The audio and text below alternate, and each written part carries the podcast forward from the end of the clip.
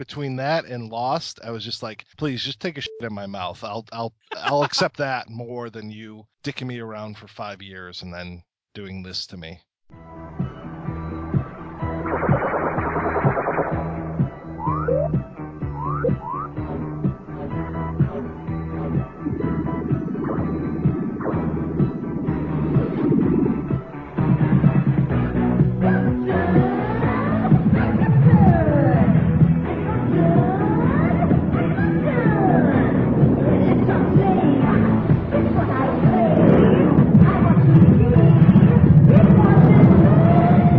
Radio Drome. Welcome to another wasted 55 minutes on a Thursday night. I'm Josh Hadley. With me, as always, is Cecil T. Robot. Si, senor. Who has apparently got the Mexican settings turned on. And Alex will not be joining us this week, but our old friend and Rhodes Scholar himself, the the guru of film, the man who runs the projection booth, Mike White, is here with us. Did I did I suck your dick enough on that one, Mike? Uh, I co-run it. I'm not the, the big cheese. I'm I'm half of the cheese. Fine, fair enough. Swiss cheese? Yes. Um, no, this is a show for Americans. Damn it, you are American cheese, maybe cheddar. Merkin cheese. Merkin, bitch. it, it tastes like cigarette smoke and meth. Let's get the Adam and Eve promo out of the way. Go to adamandeve.com, use the promo code DROME to get 50% off of a single item, three free DVDs, a free mystery gift, and free U- US shipping. That shipping to US is free. Screwed that up, but we'll see. What I wanted to talk about tonight was what kind of shifted in when I use the term genre, I'm talking sci-fi, fantasy, horror, etc. How it used to be seen as, you know, that kid stuff. Like in in the movies, you didn't have serious science fiction films very often in the 40s, 50s, and 60s. And then when Star Wars hit, it became more acceptable to the mainstream, and then it dipped back again. And then now with comic book movies, like like being a geek is totally in now. Why do you think the genre in general keeps changing? Well, I would think that actually a little bit before Star Wars, I would think that 2001 kind of helped bring a lot of legitimacy to the genre and that it had been seen as kind of Buck Rogers ish and everything. Probably more by the mainstream, but I mean, it was really kind of a haven for a lot of intellectuals. There was a lot of great writing going on. I mean, the 50s and 60s were filled with wonderful, wonderful stuff. I mean, the the the 40s as well, but I mean, really, you had kind of a, a just a, a, terrific time for science fiction, especially the writing and a lot of the the different media. I mean, the I, I'm all about the you know rocket men on the moon kind of stuff. So I was uh, I love always, that old pulp stuff too. Yeah. yeah, I was happy to go back and see that. 2001 probably brought it out of the ghetto a little bit and more into the mainstream. Took it from that you know George McFly reading um, comics, uh, you know, in the privacy of his own room to kind of being more of something that was acceptable. And I don't know if that was, you know, drug culture that, that helped that, or if it was just kind of more. Maybe the, you got to uh, be high to accept the aliens, man. Well, you know, it was quite a big thing to uh, line up for those last 30 minutes of 2001, and it was definitely one of the first, you know, quote unquote head movies so folks were really into that kind of stuff. And then after that, I mean, we did have uh, quite a renaissance. I mean, there was still cheese galore. Yeah, after that, I mean, you were able to kind of mix your bigger ideas with your science fiction uh, a little bit more out in the open, as it were. So you could do a silent running, which God knows I would never go back and watch that movie again, but you could do boring science fiction. Joan Baez on the soundtrack. Oh God, yeah. I don't know. I've tried to watch that movie so many times, and just every time I'm like, God, this is boring as hell. But do I don't know. Did I answer the question? Yes. I think in general, um, it's the the, the, a lot of the movies and and stuff i would say not so much the the books and everything but i mean the, the general public the perception of science fiction was kid stuff because a lot of what was being portrayed was flash gordon and you know serialized fiction that was done very cheesy and very cheaply And so there was just this uh, idea that ah, you know, that stuff's for kids. And then uh, again, I don't, you know, like Mike said, I don't know if it was 2001, but that seems like it probably would have been a good point of when it was like, oh, wait, we can have a story that is like really serious and engaging. I'm going to stop you there. 2001 doesn't have a story. It's not engaging, and it might be adult science fiction, but it, it's it's an art house film that has no story or characters.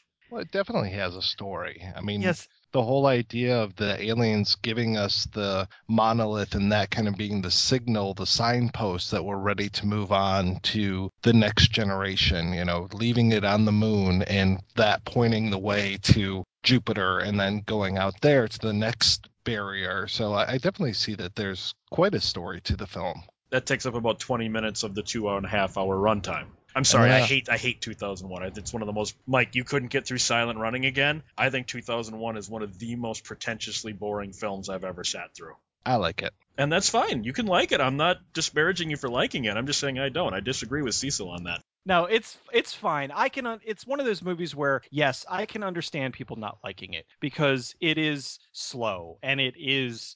I, I don't. Mm, if if you're into it, then you are full on into it. But if you just aren't really into that kind of thing, if you you know, I mean, because it is, I agree, it is an art house film. It's an art house film that I think is it works and it is one of those pivotal moments in cinematic history where they did things differently and it changed the way that you know films were being made for a while. So i mean there is there is a good possibility that movies like star wars and, whatnot may not have been able to be greenlit if not for uh, 2001 coming along.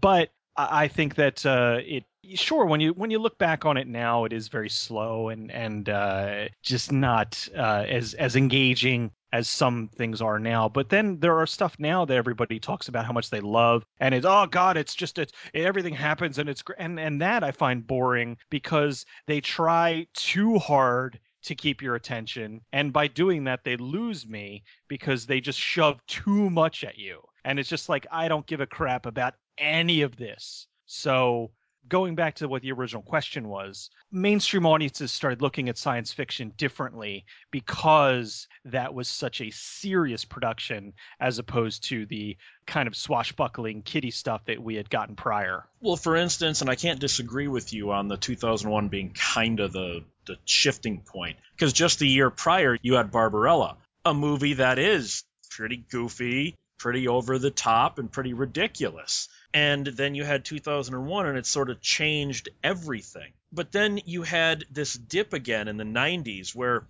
sci-fi was goofy again. So why do you think it goes generationally? Like the people who that grew up watching tarantula on the late night movie that they're the ones who said i want to do something better and then it, do you think this does have ebbs and flows with the generations, like how in the 1980s and 1990s comic book movies could not be taken seriously by the mainstream, whereas now they seem to be the mainstream?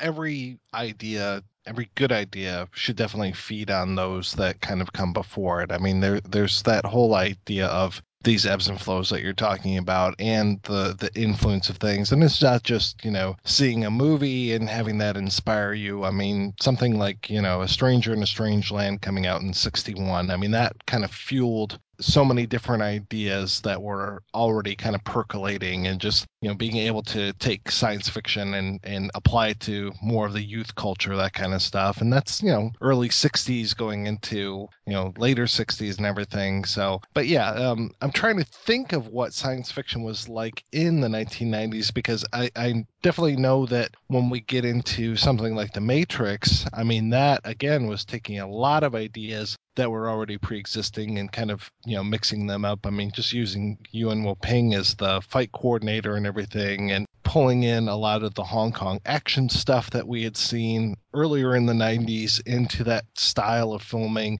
and then you know adding the science fiction elements onto it. So I'm trying to think of uh, of where you're coming from with like the goofy science fiction in the 90s. I'm I'm sure there's tons that I'm not thinking of right now, but I, am just trying to uh, figure out where you're for, coming from.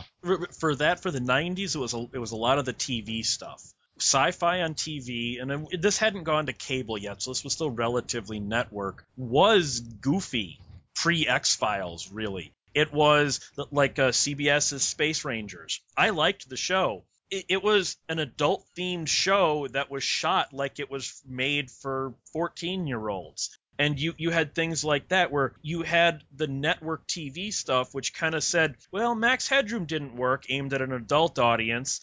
Let's aim a little bit lower because they're the people who are going to see the new Star Trek movies and the people that are going to to all these sci-fi movies cuz other than horror, which might be the only thing that really that really gives it a run, science fiction has always been a box office winner, yet has always been kind of the the on the low scale of the critical end when it comes to movies. People, oh, that sci-fi stuff. Oh, that horror stuff. Like how Paramount was always ashamed of the Friday the 13th movie series, despite that being some of their biggest money makers throughout the 80s. They were always ashamed of it. 20th Century Fox didn't even give Star Wars a push. They, they literally sold it. Go back and look at the first trailer. They sold Star Wars as a kids movie. They, they sold this to 14 to 17 year olds. You know, it was like this idea that science fiction is not for adults. If you want that, then you go and read Frederik Pohl and Heinlein and Ellison. But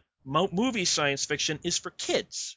Kind of like video games now, even though they are some of the biggest moneymakers out there going with science fiction stuff. Science fiction movies are almost always some of the biggest moneymakers out there, but there's still just the notion that, oh, it's kid stuff. Oh, only kids go to see that. And it's ridiculous because time and time again, it's proven that that's not the case. That there are people of all ages that love good science fiction and, you know, to that extent, video games.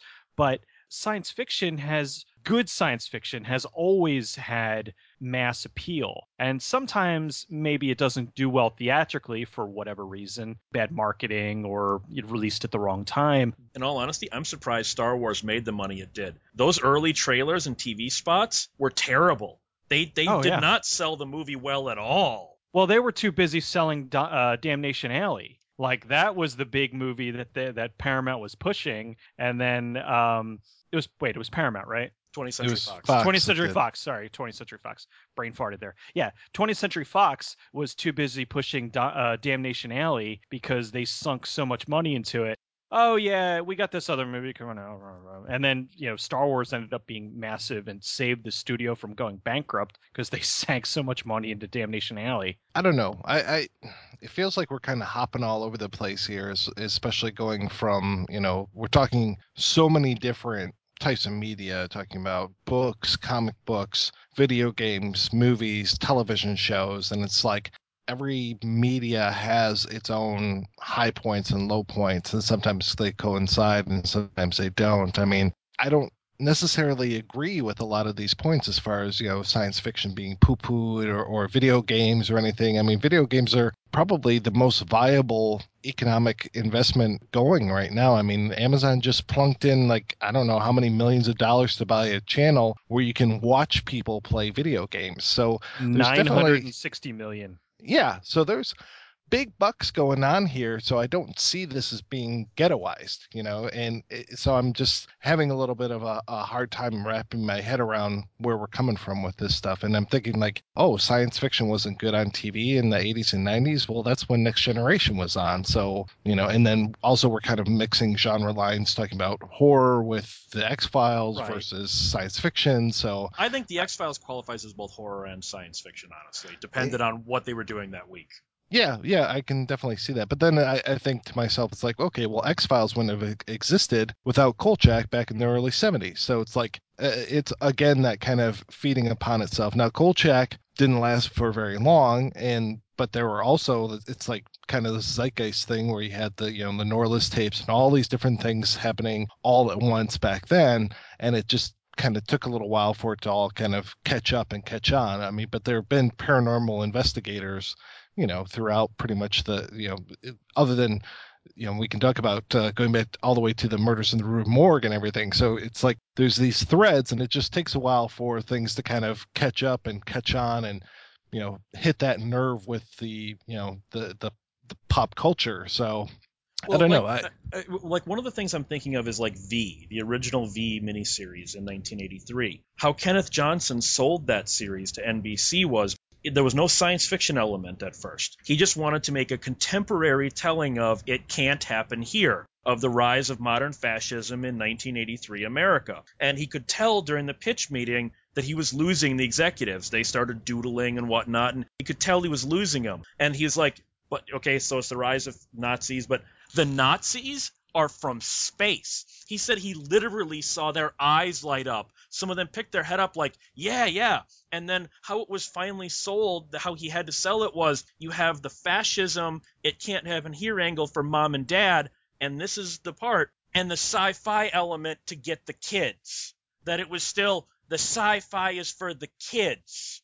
Like that kind of thing.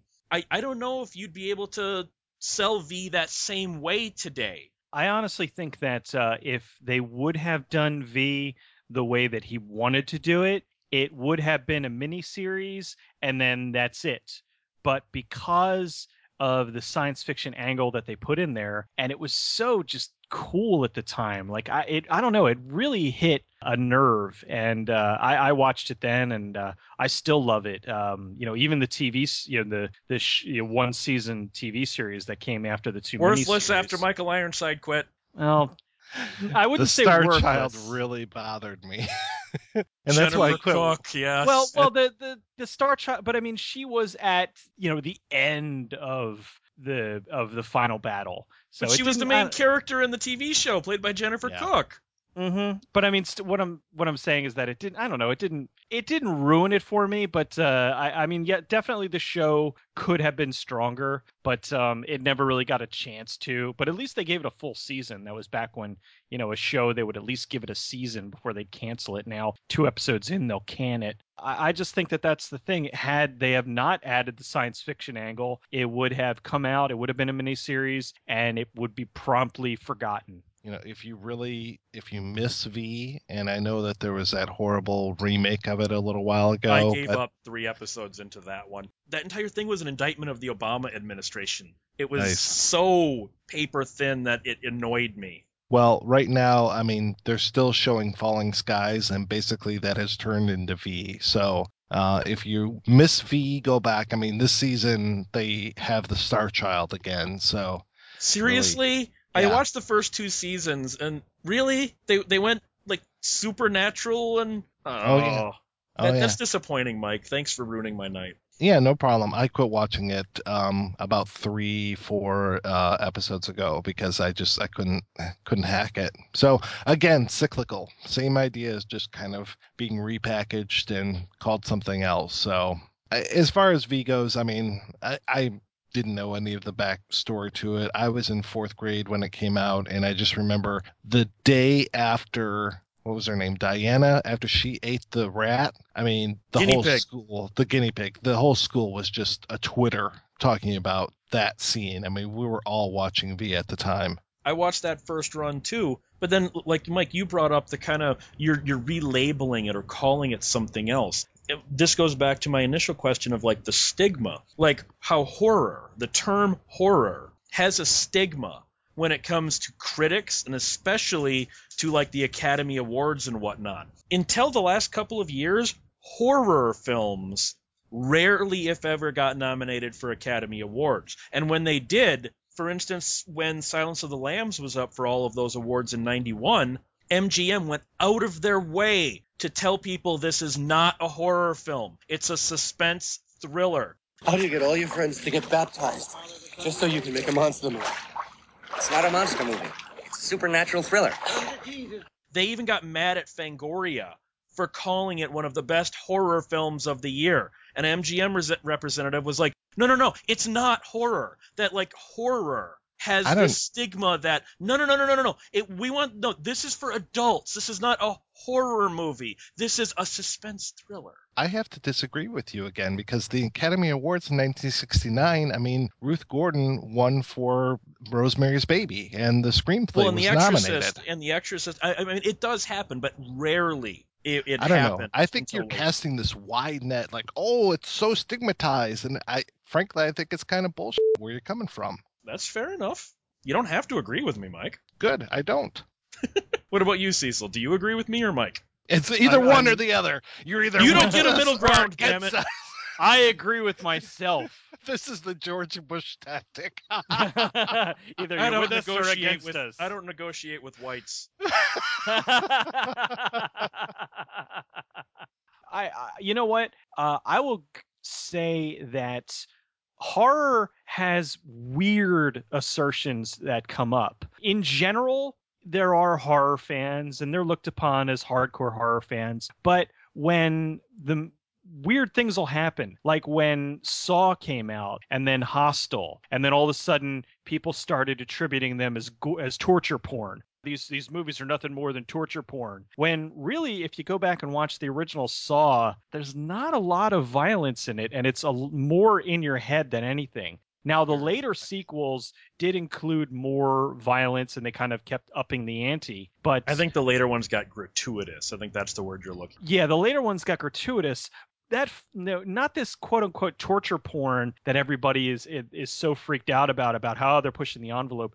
They need to start going back and watching Audition, uh, Bull, uh what was it, Flowers of Flesh and Blood. If you really want to see something that you are going to call torture porn, then watch something that is absolutely disgusting, Grotesque.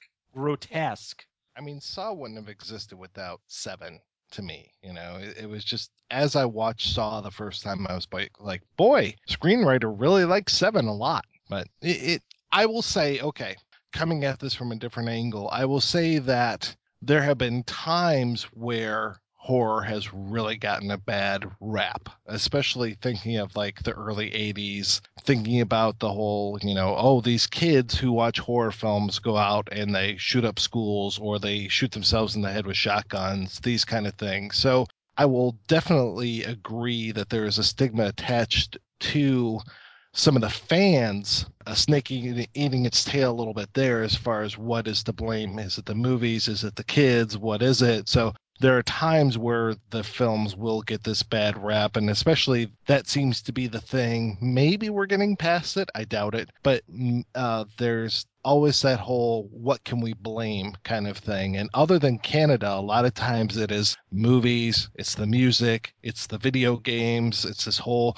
oh they're being desensitized to violence and everything I, imagine that you know the same thing happened all the way back with you know the the 10 cent plague and everything with the the blaming of the comic books for juvenile delinquency so i will say that i agree with you that there is a stigma attached to these by certain elements in society Okay. Well, what about then when sci-fi, in the case I'm going to bring up, sci-fi TV, when it goes out, when it tries to hit an audience that might not want it. For example, Battlestar Galactica, the 2003 series. During the writer's strike a few years ago, Universal owns both NBC and the Sci Fi Channel. And this being a Sci Fi Channel original, they decided during the writer's strike to air Battlestar Galactica on NBC in prime time.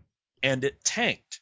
The ratings were abysmal. The ratings were almost a quarter of what it got on Sci Fi. So after three or four weeks, they moved it off of NBC and back to the Sci Fi Channel, where the ratings went up precipitously. The Sci Fi Channel only has a limited reach, NBC has a nationwide reach. Why would the ratings be worse on the network that can get it out the largest? It was almost like the fans said, I don't know, Battlestar Galactica doesn't feel right on NBC. I'll watch it on Sci Fi. i have no idea why that would be the case That's what happened. i don't know why no opinion i just i feel I- i still feel very cheated by battlestar galactica Oh, that ending, yes. yeah it, I haven't it was seen a it yet, one so don't- two Yeah, the, the Cecil hasn't seen it yet, so don't wreck it for uh, him. It I know, a I'm a- I'm a little punch. late. Between that and Lost, I was just like, please, just take a shit in my mouth. I'll, I'll, I'll accept that more than you dicking me around for five years and then doing this to me. it's such an oddity. Uh, I think that probably uh, the the general public just there are certain channels that uh, certain fans just won't go to. Like like I know me myself, the majority of the shows that I watch are not on 3, 6, and 10. And so there's the possibility that if a show that I was watching did make the move over, if I didn't know about it, uh, like, I don't know, I may not have followed it over. So there's probably a lot of people that uh, when Battlestar Galactica went to NBC or whatever didn't realize it. You know, is hey, it's not on Sci-Fi tonight. All right, because there, there's a lot of people that just won't change the channel. That's why um, a lot of the old networks used to have those blocks, the TGIF and all that, because they would they would put like the really popular show at the end of the night, so that people would tune in at eight o'clock and would watch through straight till eleven you know, because God forbid, you know, oh my God, they're, they're going to change the channel. So I think that that was probably it. It was a lot of people just didn't even realize that uh, it went to a major network. Yeah, they would have the hammock shows where it was, you know, you had Cosby Show at eight, you had Cheers at nine, so then something like a different world could actually exist, you know, be, at eight thirty, because otherwise you throw that on at eight o'clock or nine o'clock, nobody's watching that. Shit. It was a horrible show, but because it's between two good shows, NBC tried that in uh, like 1988 with Beverly Hills Buntz, the Hill Street Blues spinoff. It went from an hour long drama to a half hour long dramedy with no laugh track or anything. So they paired it with the Golden Girls. and you just go, uh, I wonder why no one watched the, that Hill Street Blues spinoff on Saturday nights in the comedy block, right? But then you, you've, you've got also the now major acceptance of comic books like you know comic books have gone mainstream and i've bitched about this before so this part's nothing new. I can't stand the fact that people will not call them comic books. They're graphic novels. That somehow oh i read graphic novels. And you see this in the marketing all the time. Based on the graphic novel of this you go um that was 16 issues released through you know monthly for a year and a half. That's not a graphic novel that's a comic book. What, why can't you call it a comic book? Major comic book creators like Alan Moore and even Frank Miller pre Insanity have come out against the term. That they they're like we write comics. What where where the hell is all this? Oh no no, it's a graphic novel. Where's all this come from? Is that sort of a I would feel ashamed liking the Avengers as a comic book movie, but I can like it if it's based on a graphic novel.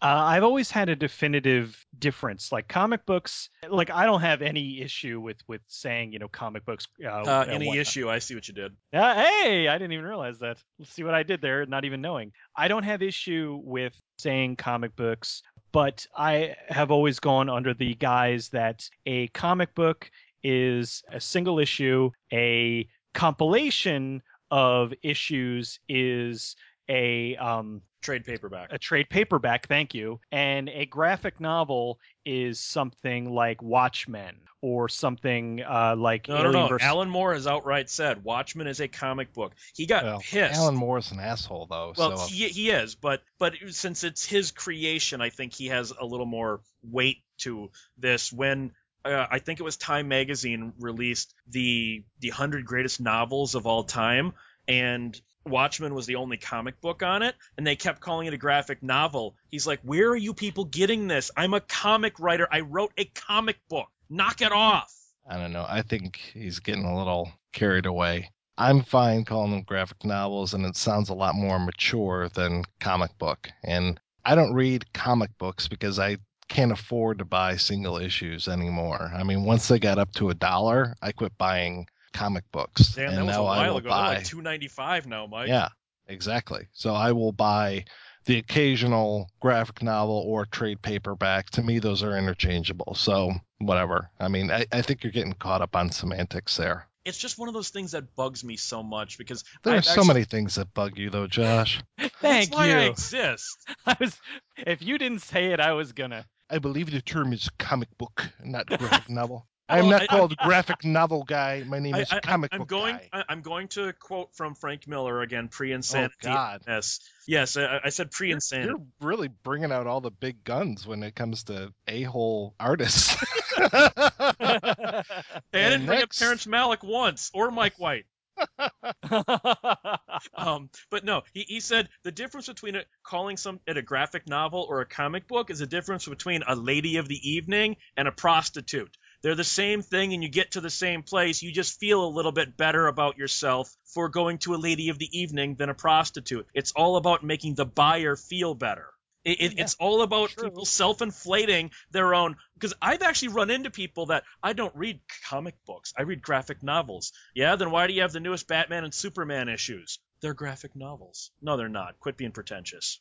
Do you think that that how we have we have kind of changed by we I mean pop culture has kind of changed the way people look at this stuff in general and I mean the people who are not part of it. For instance, like your average Joe off the street. Like one of the one of the things that Bonnie Hammer did when she ran Sci-Fi Channel into the ground creatively, not ratings wise, was she wanted to get rid of shows like Farscape because you had to remember what happened for the last six episodes to follow it. She wanted, and I'm quoting again, your average guy working at a construction site to come home and just be able to enjoy himself for a half hour watching our channel. What she was basically saying is these can't be smart because that requires continuity. That requires making the person think. She kind of wanted like Joe Sixpack to enjoy science fiction, and that's what she gave them with crap like Stargate SG1 and some of the other sci fi channel originals. Do you think that you have to dumb it down to get the mainstream to like it, or just market it differently?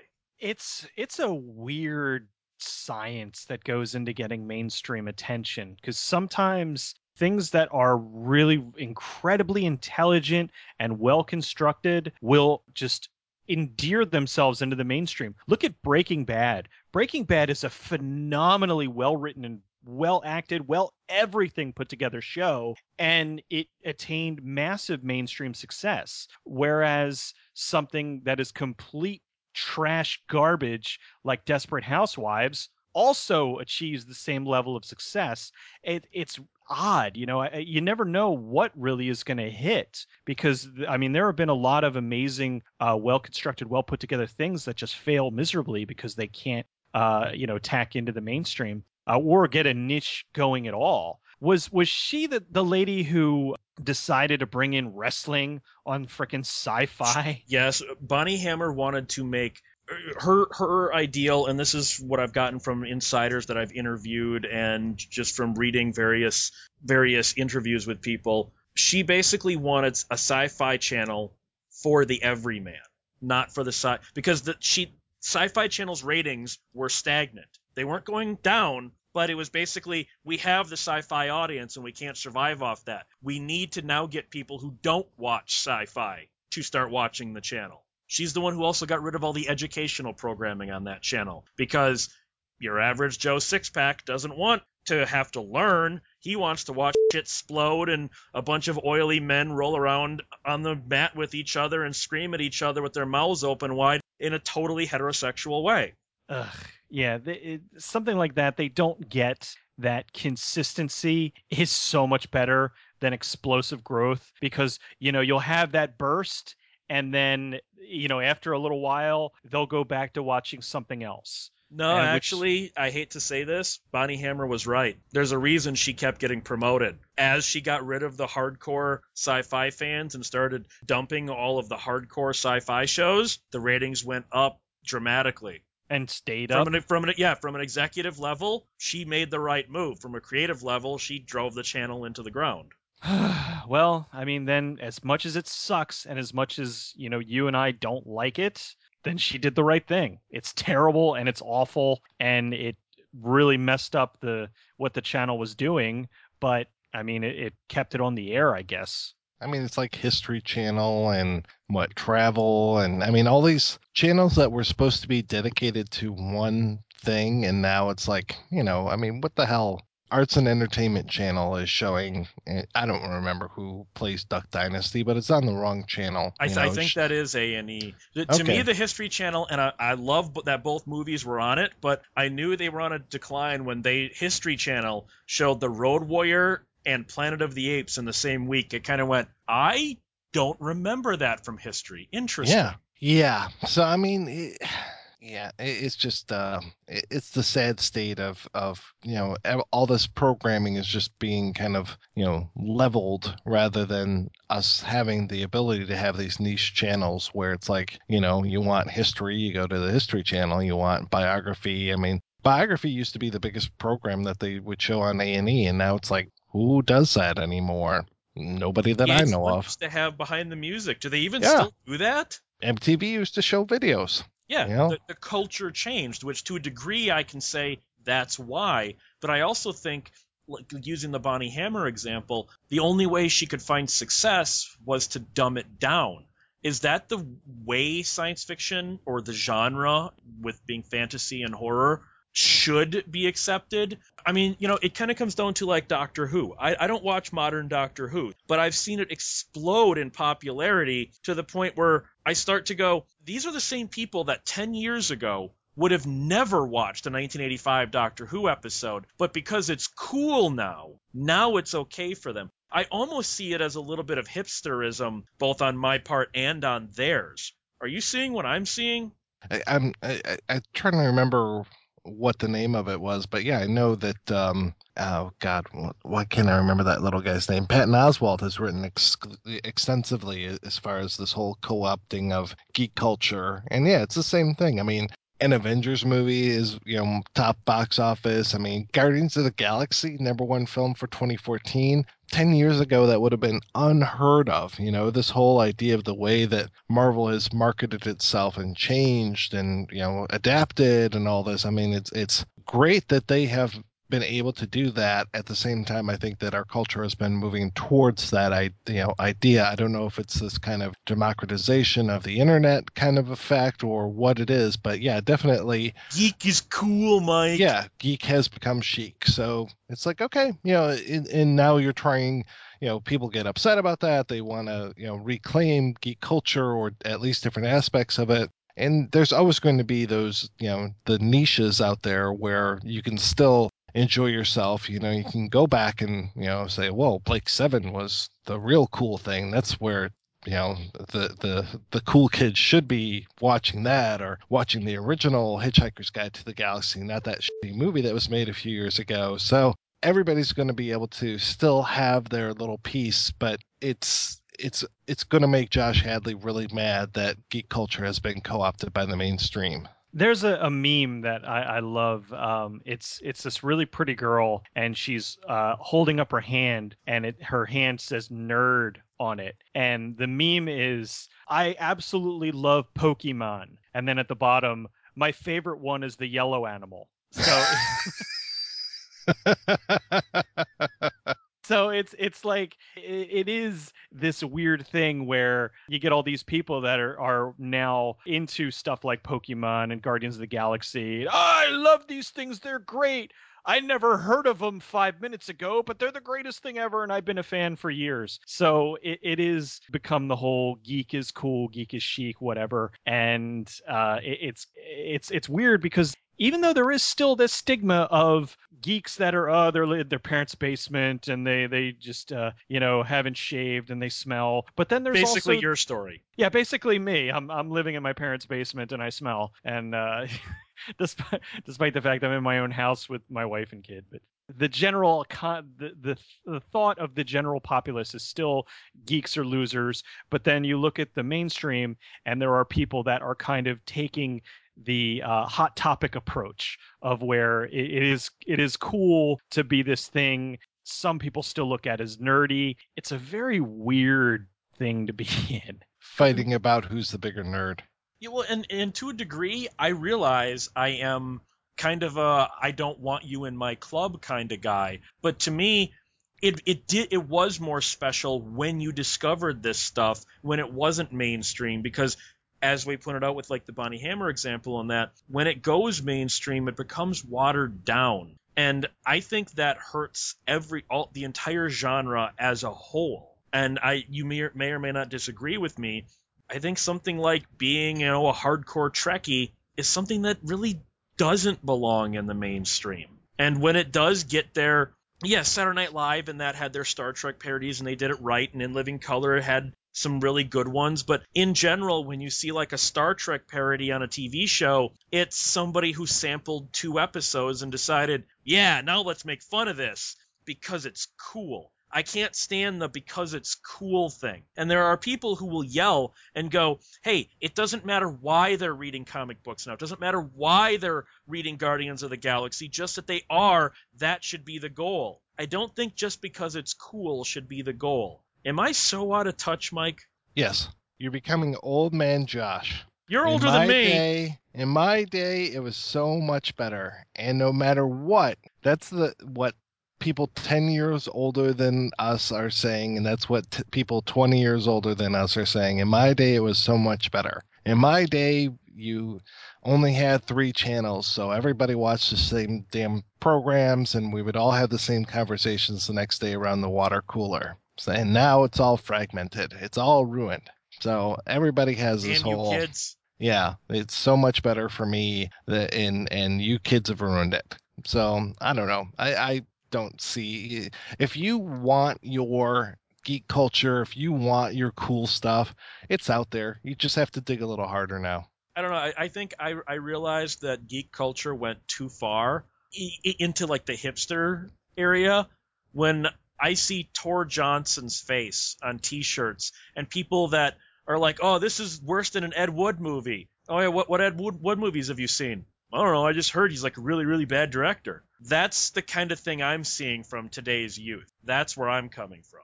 Well, I mean, it not to give myself a shameless plug, but that's one of the reasons why I started my show was to go into the misconceptions of things. Like there are so many people that are, "Oh, that movie is the worst movie ever." Oh, really? Did did you see it? What didn't you like about it? Well, no, I never saw it, but I heard it was the worst thing ever.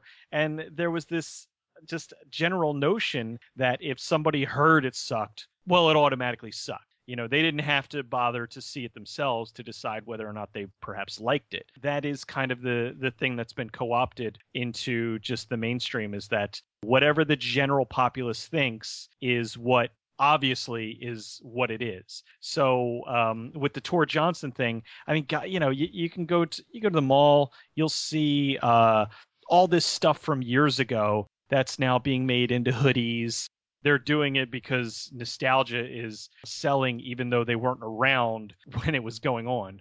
It reminds me of, you know, you're in high school and you're enjoying, you know, your, your specific brand of music or whatever, and then you see the kid that comes in and he's wearing, you know, the brand new, you know, Sex Pistols t-shirt or whatever it is, and you're just like, oh, what a poser. And it's like, it's always going to be that way. You know, we're going to see. I mean, hell, I saw Domo-kun shit for sale at uh, Target a couple weeks ago. Oh, okay. You know, I would like to have that stuff. That's really cool because I like Domo-kun, but it's like, you know, but now like little kids are, you know, carrying their books to school in Domo-kun, uh, you know, knapsacks and stuff. It's like, okay, yeah, this really has reached the mainstream. So, you know, it, it's always going to be happening. All this stuff is always going to be bubbling up. And you know, when uh, you see occasional nods here and there, it's like, okay, that, that's kind of cool. You know, like I'm trying to think. Just the other day, I was watching um, some kids show, and they happen to make a, a reference to like a lemon party, and I'm like, okay, that's pretty funny. so I've seen Mike. I brought this up on. Scanner's retrospective. I've seen an episode of Recess on Nickelodeon that had a Scanners reference. right. Like, So what what audience member gets that besides the dad? and I love that kind of subversive stuff, but at the same time, it's that whole idea of, you know, if you saw that constantly, then it becomes, you know, being embraced by the mainstream. But if you just see that kind of subversive stuff in there, then it's like, okay, you know, catching references to the Rubaiyat of Omar Khayyam in the old Bullwinkle episodes, like these kind of things. It's like, okay, that's pretty darn cool. But then, you know, at some point it crosses the line, and I think the older we get, the less tolerant we are of that kind of stuff. Well, I think it also does come to that kind of ironic thing. Because, like, I mean, I can't speak for either of you, but I'm going to assume you guys had similar experiences. When we watched, like, the old Universal flicks, especially the later ones from the 40s, or like Plan 9 from Outer Space and whatnot, we watched them because it was just a cool black and white movie and whatnot. Now they're watched because, oh my god, this movie is so bad, you have to see it. Now, Cecil, you have a movie, you have a show called Good Bad Flicks. Fair enough. On the other token, I don't like watching movies that are so bad they're good. Yes, if a movie turns out to be bad, it's bad. That's one of the reasons I avoid The Asylum. I don't get into the whole, oh my god, this movie has the worst effects I've ever seen. I'm loving it. I go, this movie has the worst effects I've ever seen. I'm turning it off. I think there is a certain ir- irony that is lost on my bitter, crusty soul. Well, I mean, I don't uh, look at every single Asylum film and automatically love it. Uh, actually, I dislike the vast majority of them because they are really poorly put together and bad special effects. You could tell that they're they're slapped together in like two But weeks. in a way, th- that's what the audience wants. Because look at like Sharknado. They Right. made Sharknado 2 as bad as the first one because the audience loved how bad it was. In a way, it proffers an inferior product because the inferior product is more fun than if we made it good. there does have to be uh, a certain magical element there. It doesn't always work and it fails more often than not. Like I've seen a bunch of movies where they tried to be intentionally bad and they ended up just being bad. So uh, there are ones that come along that are trying to be good, but through uh, just sheer idiocy of the director, It's through more honest. yeah, that's the thing, and that's why they work, and that's why the the movies like Birdemic and The Room and whatnot are so much, I guess you could say, better than the Mhm. ones that are trying to be bad. It's that they're bad, but they're trying to be good, and that's what makes them funny, and that's what makes them uh, y- that you could watch them over and over again, is because there is an uh, element of legitimacy to it. They weren't trying to make garbage. Sharknado, the first one, they weren't really trying to to do a good bad thing. They were just trying to make another asylum film, and it happened to take off. Because if you looked at all the movies that came out, I mean, there was Ghost Shark and all these other shark ones, and that just happened to be the one that caught mainstream attention. And so they decided to follow up on that with the sequel, which surprisingly enough, they figured out the right way of putting it together and making another successful one. that market out there and you know they'll keep going on and sci-fi will keep churning out these really bad movies occasionally there's a, a diamond out in there. You know i mean there was one that i watched a few years ago called mammoth that i liked a lot. And you know it, it had that right mix of self-awareness and cheesiness. So I mean, I think there's some good ones here and there, but and I, I but I totally agree with the, the whole idea of people that are more sincere tend to make the the better bad movies. You know, Birdemic and The Room definitely stand out because they were just so completely wrong-headed and made for all the right reasons rather than just kind of cashing in, you know, doing snakes on a train instead of snakes on a plane. So things are just going to keep doing their th- uh, you know going their way. I mean before sci-fi was doing these they were being thrown out onto home video. So the the market's been there for a long time. And see, I, I, I agree that the market has been there, and I just don't think it works when you go into the movie going, this movie is so bad it's good. Not to hit your title again, Cecil, but I don't agree that there are good bad flicks. Either you like, either it's a good movie or it's not. Maybe it has bad special effects and bad acting. To me, that still makes it a good movie. That doesn't make it a good bad movie. I've never liked that that whole "it's so bad it's good." I, I I've always had problems with that that circle back. I wasn't uh, when I initially came up with it. I wasn't going with a uh, so bad it's good, which I had found out, you know, in years subsequently of doing this that that was what the general perception was of the whole it's so bad it's good. Which back in 2010 when I when I started the show, I mean the so bad it's good thing wasn't really used anywhere near as much as it is now. I was going more upon the idea that these are good movies that are perceived as bad, which is why I went with good. Well, I originally was trying to do good bad movies, but somebody already owned the domain for that, so I went with good bad flicks. But uh, as far as movies that are so good or so bad they're good, I think there are. I mean, I've God knows I've seen enough of them where uh, I've gotten a vast amount of enjoyment out of them for all the wrong reasons. Like the the remake of The Wicker Man is hilarious. The 2004 Catwoman is hilarious they just they make fantastic comedies. And, and, see, I don't even look at look at like the Catwoman one like that. I look at that and go, "This is an awful movie, and I'm going to go do something else, like you know, file my fingernails into points and gouge my eyes out." Thank you guys. I think this has been a really nice conversation. It's been good to kind of go over all this stuff. So it, it's uh, definitely been a lot of fun, and I, I, I think that I'm okay with a lot of the things that I like um, and have liked kind of coming out to life to to light to the uh, mainstream. It, it, would be cooler if some of it was still my baby, but uh, I'm okay uh, seeing some of this these things come out there because you know I, I never would have seen an Avengers movie or an Iron Man movie. I mean, when I was growing up, I, we had those horrible cartoons where they were just barely animated. So being able to see millions of dollars being thrown on screen and actual good movies kind of coming out of it, I'm we okay with that. We did get to see Reb Brown wearing a Captain America motorcycle helmet. yes, yes, we did. And fight Christopher Lee. yeah. So, like awesome. I said, I mean, Winter Soldier, I was totally on board with. So, I definitely think that we have, uh, to quote Virginia Slims, come a long way, baby.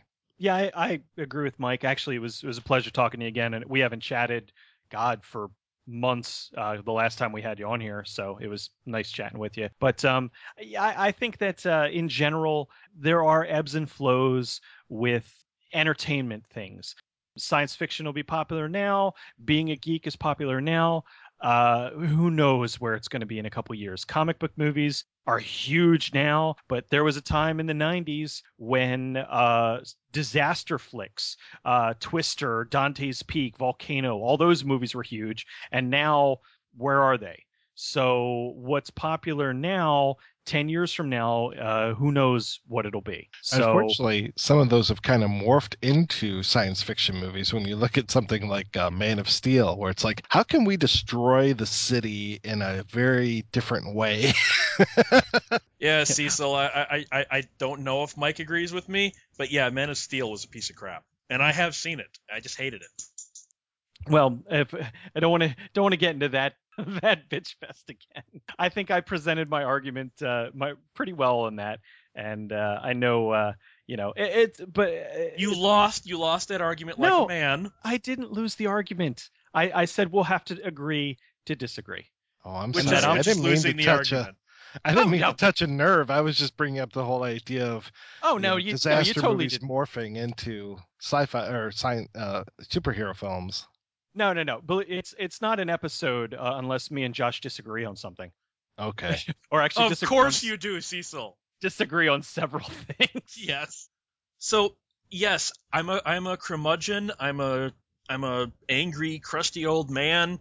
But I, I just think this stuff, as it goes more mainstream, it gets dumbed down, and I and I think somehow we moved from sci-fi or the genre as kids stuff into it being taken seriously, and then now it's back to kids stuff to a degree again.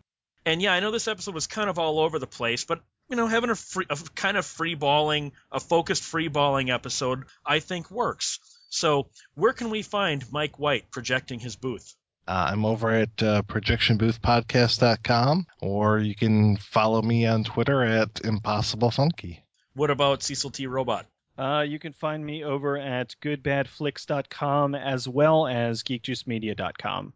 And you can find my hipster ass at 1201beyond.com and contact the show at 1201beyond at gmail.com. Just remember, guys, it's not cool just because it's cool. It's cool because it's good. Think you're so important because you can vote. You want a guitar and you can play a note. The 70s nostalgia is making me whine behind your chin. Now it's our time. I'm really, really sensitive. It's a ponytail. That was a crazy must be when you saw 90 I'm really sick of you and your fashionable stubble. I better watch your back cause you're in even trouble.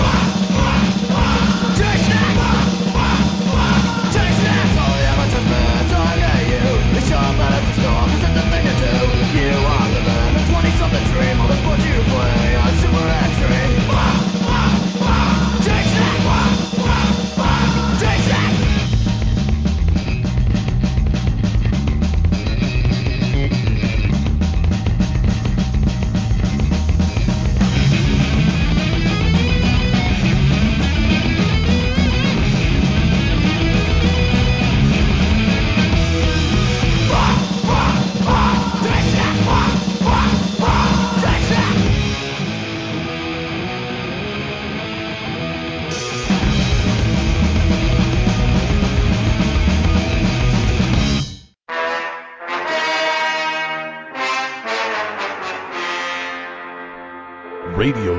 Is a 1201 Beyond production. Visit 1201beyond.com for more great shows.